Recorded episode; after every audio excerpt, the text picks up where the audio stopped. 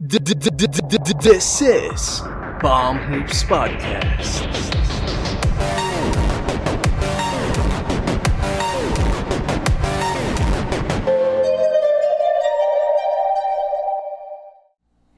What is up, guys? This is Palm Hoops Podcast hosted by Jem Angelo. Don't forget to like, comment, share this video, and subscribe and help us to reach 1,000 subscribers. Currently at 89, konti na lang, nasa 100 na tayo. Also, you can listen to us on Spotify and Google Podcasts. And you can follow us on our social media accounts. Just check the description down below. And so also use our code PalmHoopsPodcast to monetize your podcast through various ad campaigns when you register in podmetrics.co. Again, that's capital P, capital H, and capital P. So check the details down below for more information. And if gusto nyo mag-online shopping sa Shopee, you can use our link that's popping on your screen right now and it's also in the description para makakuha kayo ng mga free shipping vouchers and discounts and to help us as well to grow our community and our channel. Mm. Okay, so pa- patapos na itong NBA season and lumalabas na yung mga predictions sa mga sports writers ng mga players and mga fans kung sino ba yung mga mananalo sa NBA awards. Though yung NBA awards will be held after pa ng lahat. So after pa ng finals. So ayan, let's start from the MVP. Ikaw ba, sino yung MVP pick mo and bakit? Okay, so ako yung MVP pick ko is ano, Joel Embiid. Because uh, una-una number one seed sa East. Tapos yung consistency niya all throughout the season even though na-injure siya for quite some time. I mean, di naman nag-drop off yung performance niya after nung injury. Eh. And ayun, malaking bagay yung na one seed ka. I think that's something that should factor into MVP votings. Only, only on certain occasions should it not. I think yung kay Westbrook, yun, sobrang deserving ng 2017 na yun na 30 point triple double. And I think yung o, ano 06 Kobe na na-snub, yun, I think deserving ng MVP rin yun. Yun yung mga two, couple of times na deserving. Pero this time, talagang susundin natin yung norm na dapat top seed yung MVP. And I think it's Embiid. No disrespect to Jokic kasi grabe din talaga yung performance niya. Pero we've seen that from a guard na eh. So I think it's not surprising to see it from Jokic na center. Parang anything can happen in the NBA these days but you have to win, of course. Ako, my pick will be Nikola Jokic and si Embiid sana kukunin ko kaso malaking factor yung na-injury siya eh. Mm. So there were some times na hindi siya naglalaro. And actually lately nga um since tambakan yung mga laro ng Sixers, ang nangyayari is bawas yung number of minutes ni Joel Embiid. So it results to syempre less stats. Pero Mm. yung success ng team and yung plus minuses niya maganda pa din kasi malakas yung team niya and nagko-contribute siya not just in the stats pero also sa presence niya um, being a defensive anchor along with Ben Simmons. So ang pipiliin ko daw is si Nikola Jokic kasi una halos pantay lang yung rebounds per game nila pero sa assist talaga nagkatalo eh. Um, Joel Embiid is averaging only 3 assists per game tapos, 8 assists per game si Ni- Nikola Jokic. And, sa points naman, dikit lang eh. Yung, Mm. ano nila, dikit lang yung Averages stats nila. So, I have Jokic. Una kasi I'm a numbers guy. Pangalawa is, yung impact niya sa team, mas lumaki since nawala si um, Jamal Murray. Murray. I think they were 9 and 2 in their Mm. past 11 games. Actually, 9 and 1 nga sila kaso natalo sila sa Lakers kanina. Yes, So, sir. ayun, um, dun yung lumalabas yung ano eh, sino ba yung most valuable player sa isang team. Mm, understandable. Pero, uh, we both know naman na hindi naman porke valuable siya na MVP. It's the best player talaga. mm. Parang, you can argue naman na si Giannis, well, for the past two seasons, is yung value niya sa team is, though he is valuable, pero kaya may ways yung team mag-succeed without him sa, sa floor. Kasi, maganda yung system ng ano eh, ng Milwaukee, with or without Giannis Antetokounmpo. Etong, ano, um, Denver, tanggalin mo si Nikola Jokic dyan, especially pag wala si Jamal Murray. Wala yan. Oo, mahina walang flow yung team. offense nila. Walang wala silang anchor na Nasa sila focal point. Oo. Oo. And, Hindi, kung yun yung argument, tol, pwede mo sabihin na dapat si Lebron yung MVP for, I think, a good stretch nung 2010s.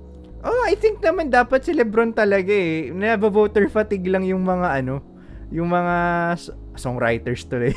yung mga mga sports writers sa NBA. And admittedly naman, yung mga sports writers na yan, like sila Chris Broussard, sinabi nila na factor yon na may voter Oo. fatigue. So, actually, for me, ever since 2008 to 20, 2018, si LeBron yung MVP ko eh. So, so though medyo biased kasi siya yung favorite player ko. Pero you can always make the case na he is the MVP during Mm. that time. Every single year. Mm-mm. Ayan, so if I look at the Sixers naman, if you remove Joel Embiid there, nagtatribe pa rin sila eh. Kasi para nandun si Ben Simmons. Ben Simmons, So, oo. Diyan papasok yung arg- argument na pag ilalagay mo yung word na valuable sa isang player, is Joel Embiid more valuable than Nikola Jokic to their team? Mm. Oh, magandang argument nga yun. Pero then again, ah, marami na tayo nakitang teams na kung wala rin naman yung pinaka, let's say, star nila, they wouldn't be as good as they are right now. I mean, if the season started without Embiid being a part of that roster, I don't think they would be as good still because na-build nila yung ano nila, yung confidence nila, yung chemistry nila enough na kaya nilang manalo with or without Joel Embiid. Pero if they started the season na wala si Embiid, I think they won't be as as good as they are right now. Mm. So I think yun, dun, dun pumapasok yung value ni Embiid as the focal point, as the start uh, spark nung team nila.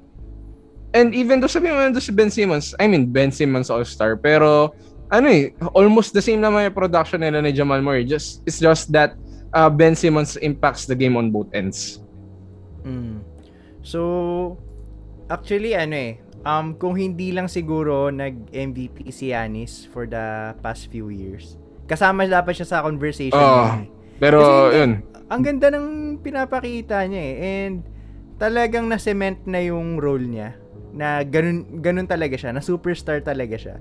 There are times kasi na ano eh, na biglang lalakas, tas ano, para magsuslow down. And I think yun yung case kay LeBron James. Kaya he was snubbed by the sports writers na maging MVP kasi there were times na slightly bumababa yung averages niya, especially sa sa later parts nung career niya na nagpapahinga-pahinga na siya.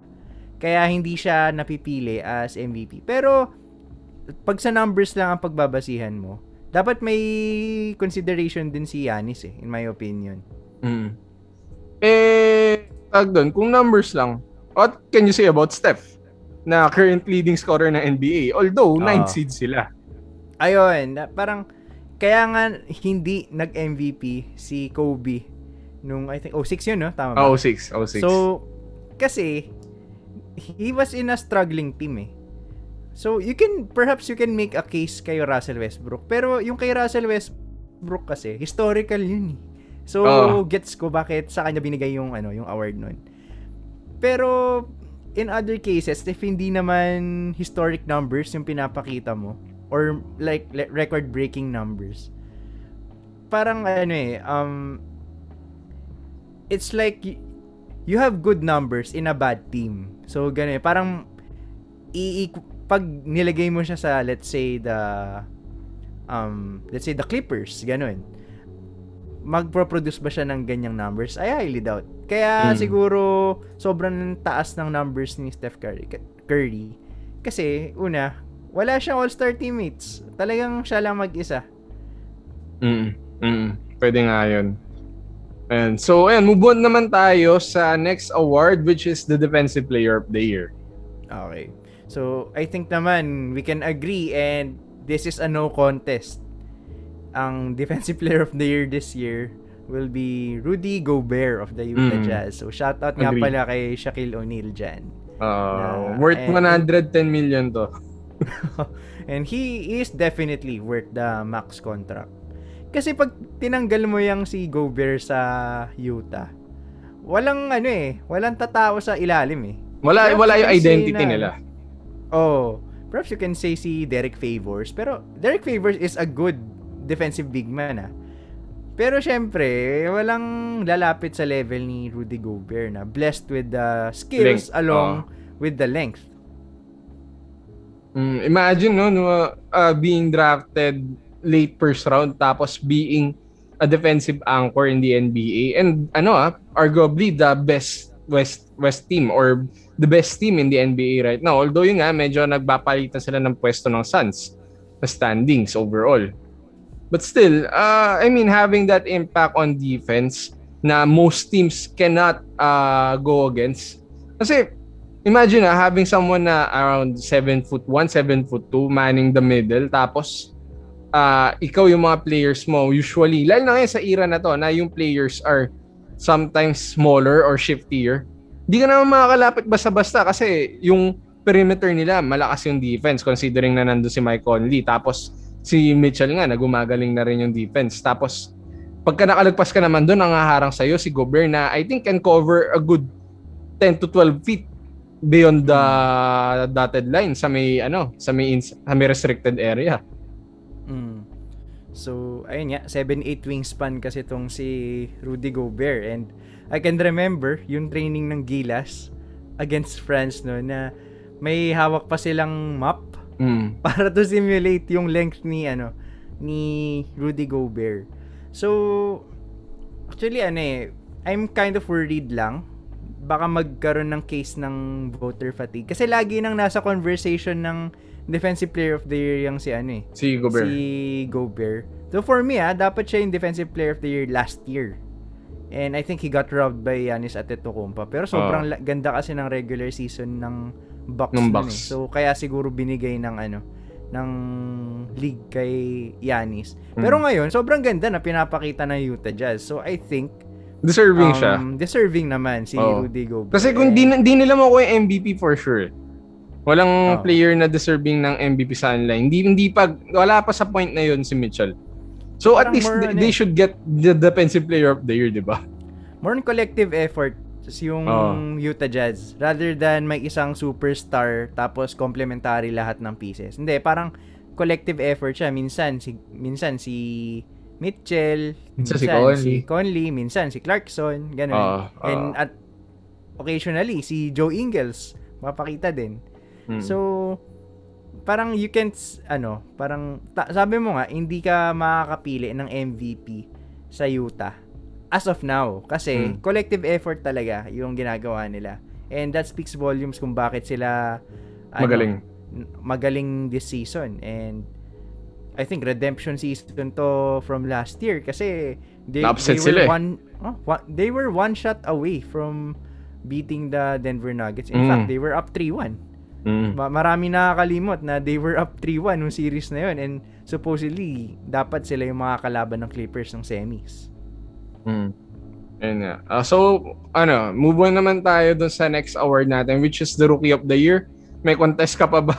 Sa ako kasi ha, Lamelo na to all throughout. I mean, from day one, I think Lamelo showed na he deserves it. Ikaw, Tol, Eh, ah, anong say mo dito?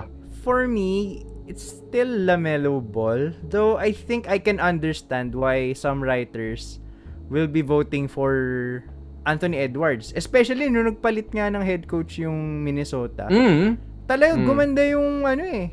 Gumanda yung performance ni Edwards. I think there was a stretch na he averaged around 25 to 30 points per game Mm. nung nagpalit sila ng coach. Parang na-unlock yung potential ni Edwards.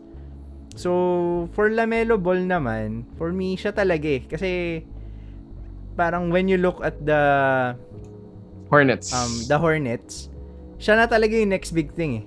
Oo. Sa sa Wolves kasi hindi ka pa hindi ka pa sure sino ba talaga magiging ace ninyo. Si Carl Anthony Towns ba, si Anthony Edwards ba or si D'Angelo Russell. Russell, Kasi oo. parang nag-aagawan sila sa ano eh, sa alpha role dun sa team nila.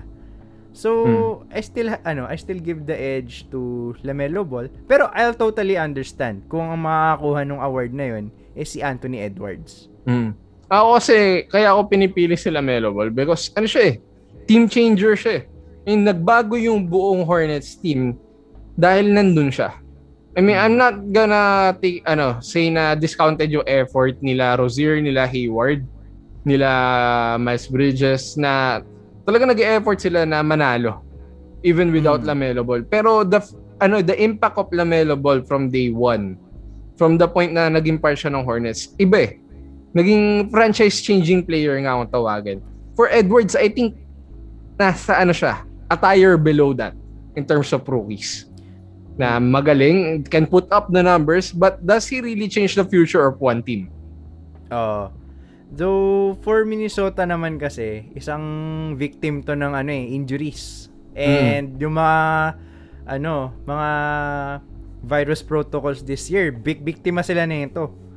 Na ang daming time off ni um, ni Carl Anthony Towns, tapos sobrang dami ring time off ni D'Angelo Russell.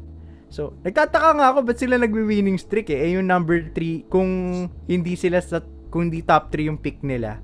Hindi saan lang mapupunta. Mapupunta sa Warriors yun. Oo. So, nagtataka ako bakit nila pinapanalo. Pero, perhaps, pinapaalam ni Anthony Edwards na, hindi nyo na kailangan yan, nandito na ako. Parang ganun. Oo, pwedeng ganun. Pero, ayun, parang building the momentum towards next Hmm. season na rin. Pero sayang eh. Sayang yung pick eh. I mean, kailangan nila na mas maraming talent sa team nila as possible. So, mali natin, mag, ano na yan, magbigay na yan by next week. so, I can imagine nga, nakunin nila si, ano, si Jalen Suggs dun sa team nila, which will strengthen yung backcourt. Backcourt. Oo. Kasi pag pag tinanggal mo si ano, si D'Lo, walang maaasahan eh sa guard. So Oh. I, I expect them to draft perhaps Jalen Suggs or Evan Mobley. Baka kailangan nila ng ano, ng Twin Tower combo ng ng Minnesota by that time. So perhaps siya yung kukunin. Pero kung basta hindi sila mag top 3, nako, malaking pasasalamat ng Gord- Golden Warriors. Dyan. babalik na to. For, ano na to? Babalik na to for sure for the second time around. Oh, I think um, Golden State Warriors have two or three more years of dominance if Oo. ever man Assuming na healthy sila. si Clay. Oo. Oh. Eh, shooter sila eh. Parang hindi man masyado nag-age yan eh. Mm-mm. So, Mm. going back to ano, to LaMelo Ball. Sayang nga kasi off the bench siya nung start ng season. And kasi syempre galing sa almost mo- most improved player of the year si ano, si Devontae Graham. So, tapos may Terry Rozier ka pa. So, ang ginagawa ng coaching staff is parang tinitimpla nila sino ba talaga yung starting guard Oo. natin. Pero in the middle of the season, it's ano, it, it was obvious na si LaMelo Ball talaga yung starting point guard nila. And deservingly so. And I think, ano, wala nang contest to moving forward kung sino yung magiging starting backcourt nila. Mm. Ayun. Kasi, actually, may palag sana si Tyrese Halliburton kaso na-injure siya. Na-injure na naman eh. oh. And medyo scary yung injury niya na yun. So, we wish him all the best.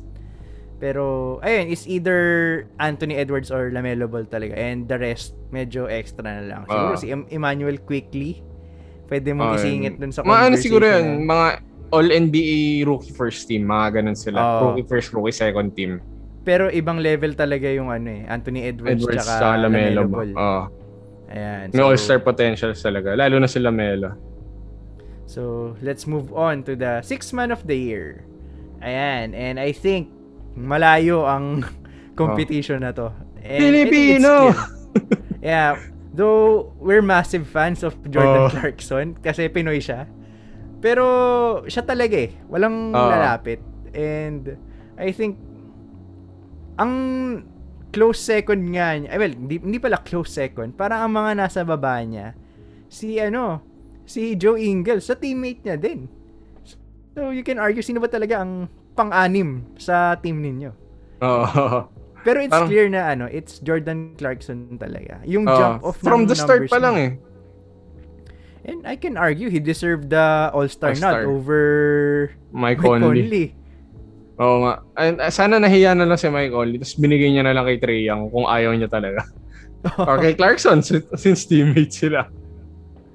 Ayun. So, sa six man of the year kasi, wala, walang tatapat kay Jordan Mm. Clarkson. I think kung hindi sa kanya mapunta yung award, nako, may, ano, May Marami magagalit. sa NBA. Oo, marami magagalit talaga. Kasi, Kasi wal- wala. Wala talaga Oo. eh.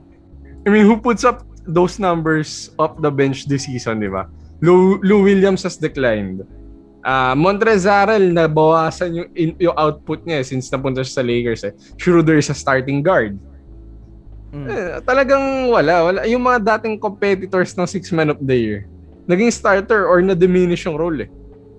Tapos si ano, actually there's a wild card na lumalabas yung pangalan lately, si Shake Milton. Ayun, si Shake Milton. Kaso, Pero, iba pa rin yung impact ni ano eh, ni Clarkson. Oo. Parang siya lang yung six man na kayang 20 points, 40 points any given night.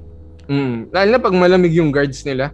I, I, I can remember one game na wala si, Cla- si Conley or parang malamig si Conley. Tapos siya yung nag-take over talaga eh. Mm. And ano ah, I'm not a lot of teams win with the six man of the year. I don't remember actually the last team that won na meron six man of the year. Pero mm, asset talaga. Asset talaga siya for the season and for certain parts of the playoffs lalo na ah, I think si Clarkson mas magiging effective siya compared to other six men of the year pagdating na playoffs kasi hindi siya undersized unang-una. Ah, he can play extended minutes. Tapos Hmm. yun, ah ma-effort naman siya. Kasi usually yung issue niyan for a six man of the year kaya hindi sila effective sa playoffs is undersized like Lou Williams and Montrezarel or one-dimensional. Ay, hindi, hindi ganun si Clarkson eh. As much as he is a scorer, may playmaking to, tsaka may rebounding, may konting defense. Mm. So, ayun, parang for me, nakuha kasi ni Jordan Clarkson yung ideal role niya na hindi niya nakuha sa previous teams niya. Mm. Um, from the LA Lakers tsaka sa Cavs. Point guard yung laro niya nun eh. And nung last year nga na pinasok siya ng Utah Jazz, biglang gumanda yung numbers niya. And ngayon, since na-incorporate na talaga siya sa, sa team ng Utah, talagang maganda yung numbers. And kaya talagang ano, kayang pumutok ng 30 points any given night. Mm. And ang maganda pa dito, coming to the playoffs, madadagdagan yung pahinga ni Mike Conley tsaka ni Donovan Mitchell para maprotektahan sila from injuries, from fatigue, and para hindi rin mag-dip yung performance nila. Mm. Mm. Ayun. So, I think settled naman tayo kay Clarkson. Uh, ito, I think magandang discuss to yung ano, most improved. Ah. Ayun. So, ang most improved na for me ah, will be Julius Randle. Um, sa numbers, not so much kasi he was putting the same numbers nung nasa Pelicans siya eh. Oo. Pero sa impact talaga, sa win share, sa mga plus minuses, dun siya nag-improve eh, sa advanced stats. And dun mo makikita na he is the, ano, the major contributor sa isang winning team. Mm. Ay, ang ganda nga ng laro niya eh. I, I think yung nag-evolve sa kanya through these past two years is not the style of play, but the mentality. The aggressiveness. Yung sh- shot selection niya, ganun pa rin naman, sketchy for someone na ah, katulad niya. Pero it works eh. It works for him, yung isolation plays niya. I think he has the most ISO plays for players averaging 20 points per game eh, at the minimum. And it works, lalo yung mga long contested twos niya. Naalala ko nga yan eh. Naalala ko si Chris Bosh sa kanya. Oh, though si Chris Bosh, mas pure shooter siya Oo. kesa kay Randall. At si Randall T-Rex arms eh. Pero nandun eh. Nandun yung laro eh. Saka hindi siya takot. Hindi siya takot umatake. Hindi siya takot mag-dribble. Na for some people na his size and arm length, parang medyo alanganin kasi madaling mastilan kuno or madaling depensahan. Pero hindi. Yung physicality ni Randall, it's something else na na-improve niya throughout the years na now that he is smart enough and playing for a winning team and a coach that knows how to play great defense, na ano, na-incorporate lahat nung nagsama-sama, it created this somewhat, I think, is deserving of a top 10 finish sa MVP voting. And you can argue na he might be a part of the All-NBA first team. Kasi maraming injury si ano, si Anthony Si- Davis. Si Durant, si LeBron. Oo, oh, so baka ano, this is his time to shine. Mm. Eh na maganda pa kasi sa ano, sa setting niya sa New York. Wala talagang pressure. Mm. Parang people see it as kung nakapag-playoffs yung New York, major achievement na yan. Pero actually, sana kung matatanggal Lakers, sila gusto ko mag-champion if ever eh. No, New York. although medyo malabo kasi yung yung offense nila is still ah, mediocre at best. Pero yung defense, sobrang elite defense. Oo. Tsaka ano, collective team effort talaga. And Ah. Sobrang ganda ng pasok ni Derrick Rose dun sa New York na mostly mga bata. So, kailangan nila ng veteran. And Derrick, Derrick, Rose is one of the best veterans out there Mm. na matutulungan ka. Mm. Yun. Uh, I think isa sa mga pwede mag-contest is Jeremy Grant. Although nag-lie low na yung explosions ni Jeremy Grant. And I think playing for a ba- very bad team, ano eh, di, may ano eh, may konting bitter taste pag siya yung pinili Mm. mong most improved. Kasi baka ano eh, putting up good numbers on a bad team lang to. Parang yung last time si ano si Jody Mix averaging 18 points per game. Ayun. So, pero ang maganda dito sa ginawa ni Jeremy Grant, sobrang daming Detroit fans na, nags- na nagalit sa management nila. Bakit Oo, mo nung nawala si binabayaran ng ganyang pera si ano? Ba't mo binibigyan ng ganyang kalaking pera si Jeremy Grant? Eh, defensive player lang naman yan. Mm-mm. Parang, I think he took up this season to prove the, ano, prove the doubters wrong. And, Kaya niya. Ayun nga, pinali, pina, parang pinatunayan niya sa sa lahat na he's capable of also scoring. Mm. Actually, we've seen glimpses of it sa ano eh, sa Denver. Sa Denver. Sadyang marami kasi talaga silang offensive weapon. So understandable na hindi masyado hindi siya masyado kailangan sa ano sa offense. Pero sa defense, we we ano, we all knew kahit to nasa OKC pa siya na may patutunguhan siya defensively. Pero Mm. no one expected him to perform like this offensively. And I think that alone can be a reason na kung bakit siya yung MIP. Mm. Mm. Okay, last award na i-discuss natin is yung coach of the year. And I Ah. think ang hirap mag-decide kung sino yung tunay na coach of the year kasi a lot of coaches have been performing well in the season. Uh, to to name a few ah, I think deserve ni James Borrego for some for a bit. Deserve din ni Mike Malone obviously since yung performance ng team. Doc Rivers is deserving. Pero I think yung mga pinaka-deserving dito is si Monty Williams and si Quinn Snyder. Yeah. Ako for me, ano, actually ang pick ko si Tom Thibodeau eh. Oo. sa oo. ano, sa coach of the year. Kasi who sino bang nag-akala na magpe-playoffs tong Knicks? I had them like Bottom feeder. Oo. Ay, ang in-expect ko nga magpa-prosper talaga, the Wizards eh. Pero medyo lately lang sila umaayos. Itong ano, um, New York Knicks, congratulations nga pala sa mga fans ng New York na na-secure na nila yung ano, yung above 500 na record. First time Sana all. since 20 13. 2013, 2014, mga ganon. Oo. So,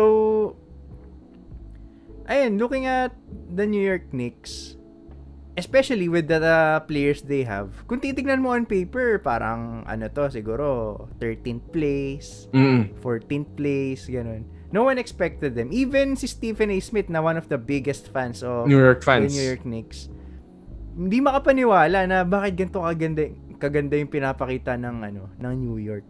And I think coaching talaga yung nagbago dun sa team na yun. Plus the addition nga of Derrick Rose na sobrang ganda ng relationship with Coach Tom Thibodeau. Mm. Pero ano eh, I think yung ang ganda pa rin ng turnaround ng Suns eh.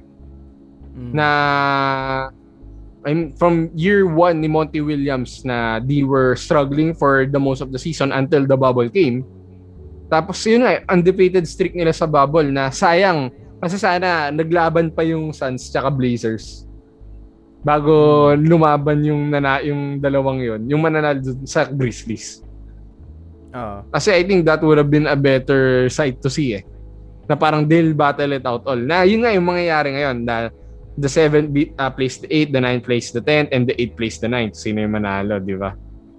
So, ayun, sobrang deserving ni Monty Williams. Pero, ayun, pwedeng ma-dilute yung voting kasi you have Chris Paul on your team. And everyone knows na having Chris Paul is like having a second coach. Oo. So in terms of sa kay Quinn Snyder naman, I think this is a factor of ano eh, injuries sa Western Conference. Kaya din sila nagsasucceed. So, I'm not taking away anything sa effort ng Utah Jazz. Pero, hmm. imagine mo, sa Lakers, kung nakompleto ni AD tsaka ni LeBron yung season, I think naman, I'm, I'm pretty confident na top, matic top 3 sila sa, uh. ano, sa West. And, perhaps number 1 kung talagang okay sila. Mm, kaya... Utah naman kasi, ano, parang, they were always uh, number 5, number 3, number 4, mga na, nasa ganung range eh. So, first time na makita natin na mag number 1 yung Utah. I think this is the first time, ang last time na nag number 1 sila sa West. Was, 99 pa ata. Sila ano pa, sila Carl Malone, oh. sila John Stockton, and sobrang baby pa kami ni Jello nun. Baka nga di pa kami buhay nung time na yun. Baka nga di so, pa kami umahawak ng bola nung time na yun. Oo. so, parang yung magnitude na nagawa ni Quinn Snyder, that's enough to put him in the, ano, in the coach of their conversation. Not to mention na he's a defensive coach, coaching one of the favorites for the defensive player of the year. Mm, and yeah, he made the necessary changes eh, to improve his team ang madalas kasi nananalo ng coach of the year recently, pansin ko yung mga bagong coach na nag-introduce ng bagong style sa mga team. Pero Quinn Snyder has been coaching the just I think for the past seven years na ata. Oo. Uh. So ayun, yung yung fact na gumawa siya ng change para mag-succeed yung team niya. That factors in a lot in how a coach this should deserve coach of the year kasi naggumawa siya ng improvements. Mm. Ayun, all, ayun, siguro one more uh, argument would be Steve Nash. Pero would you really? Kasi sobrang uh, talented ng team eh, na kahit may ma-injure na isang star player, may isa pang star player, and kahit may injure yung star player na yun, may isa pang star player. And their bench, their supporting cast is actually good. Although uh, may deficiencies on the defensive end. Magaling, magaling sila. I mean, who thought na maging ganito agali si Bruce Brown or si Nicholas Claxton. Mm. Parang yung Brooklyn ngayon, you can't compare them to the ano eh, to the Heatles. Mm. Kasi parang yung big three ng Heat noon, after noon, puro mga role players eh. I mean, they even started Joel Anthony sa, sa center position nung mga time na yon itong Brooklyn, talagang top to bottom, malakas sila. I mean, you have guys like Tyler Johnson being the bench warmers of the team. Oh. Parang si Tyler Johnson, starting caliber player yan eh. Mm-hmm. So, para I think majority of the credit should go to the players rather than sa coach. So credit pa rin to Steve Nash for mm, for balancing oh balancing out the egos ng mga players nila. And it seems naman na nag enjoy maglaro together si Harden, Kyrie, and Durant. So, I think, wala namang problem sa team nila internally. More on, ano lang, si Kyrie nga lang yung mga issues niya. And yung mga injury problems si Durant tsaka ni Harden. Kaya hmm. siguro, ano, medyo hindi sila naging kompleto. Pero despite all of that, ah, they are the number two team in the Eastern Conference. Mm. And ano yun, I think that speaks of the talent on the team.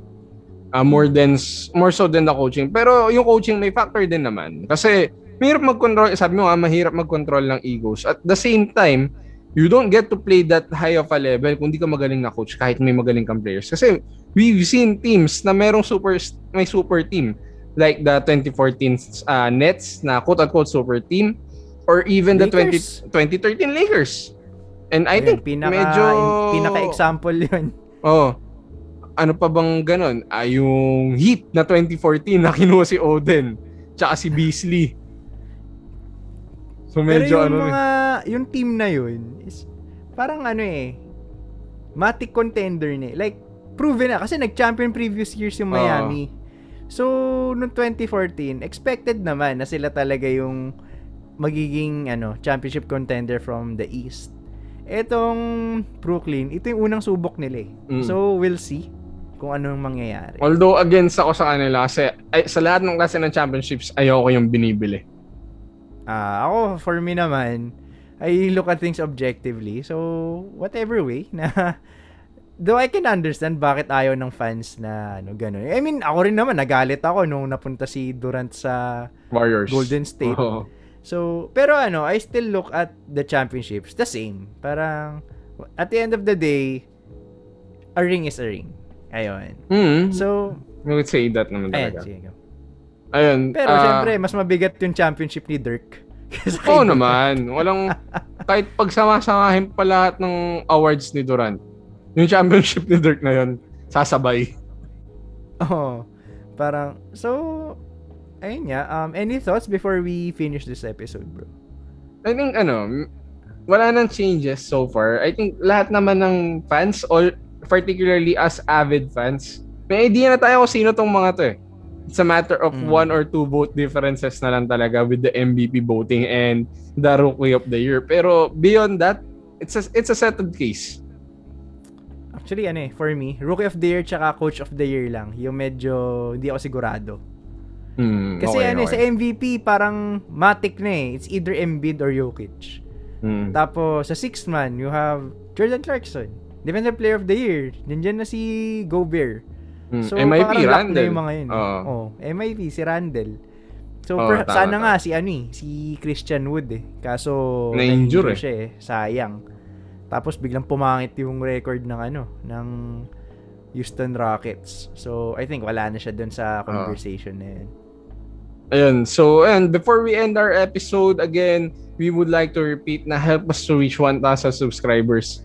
Currently, nasa 89 na kami and 11 na lang. Andun na kami sa first goal namin in subscribers na 100. Yun yung first mini goal namin. And pag naka 100 kami, meron kaming special na ilalabas na ab- aabangan nyo talaga. And another is, yun nga, kung meron kayong mga suggestions, mga comments, discussions, eto, lalo na tong topic na to, ma- mag-enjoy kami kung magre-reply kayo or magko-comment kayo kung ano yung mga picks nyo and discuss natin or bigyan nyo ng argument yung mga choices namin. I mean, I, I- ano, let's talk about it do sa comment section. Sabi- comment nyo, wala, bobo yun si Jello. Dapat si ganito yung... Normies. o kaya, eh, yun si Jem, mali yan. G- Ganunin nyo kami, natutuwa kami Oo. kasi pinapaganda niyo yung algorithm Oo. sa YouTube. Oh, ayan, tulungan nyo kami. Ayan, so shout out din pala sa mga nakikinig sa amin ngayon sa Spotify, um, Google Podcast, and sa Anchor. Actually, dyan din kami. So, ayan, kung on the go, and hindi kayo makakapag-YouTube, you're always welcome to watch our, or rather, listen to our episodes in Spotify. Ah. So, mas maganda din yung audio quality dyan kasi hindi nila kinocompress. Ayun, and before we go, sa mga tropa natin dyan na nagpa-podcast din, nakatulad namin, or gustong mag-podcast, register nyo yung podcast nyo sa podmetrics.co para makapag-start na kayo mag-earn ng uh, money through podcasting. Just use our code na Palm Hoops Podcast starting na with a capital P, capital H, capital P ulit. Ayun, nakikita nyo naman sa screen and nasa description din yan para matulungan nyo kami na ma-improve yung channel namin and to matulungan na rin natin yung buong community natin through podmetrics.co. Ayan, and use our affiliate link sa Shopee. Nandiyan yan sa screen nyo ngayon to avail possible vouchers, discounts, free shipping, etc. So, sino ba namang may ayaw ng mga shopping vouchers ngayon Oo, sa, yan. sa online shopping? Especially ngayon na ang hirap din lumabas, mas wais na na online shopping na lang tayo. Imagine Mm. nyo, nakahiga lang kayo, nagsha-shopping na kayo. Oh, tsaka baka gusto nyo ibili ng late Mother's Day gift yung nanay nyo, ayun, yun yung pagkakataon nyo. Mm. Ayan, so again, I'm Jem and this is my partner Jello. We are Palm Hoops Podcast. We'll see you in the next episode. Peace!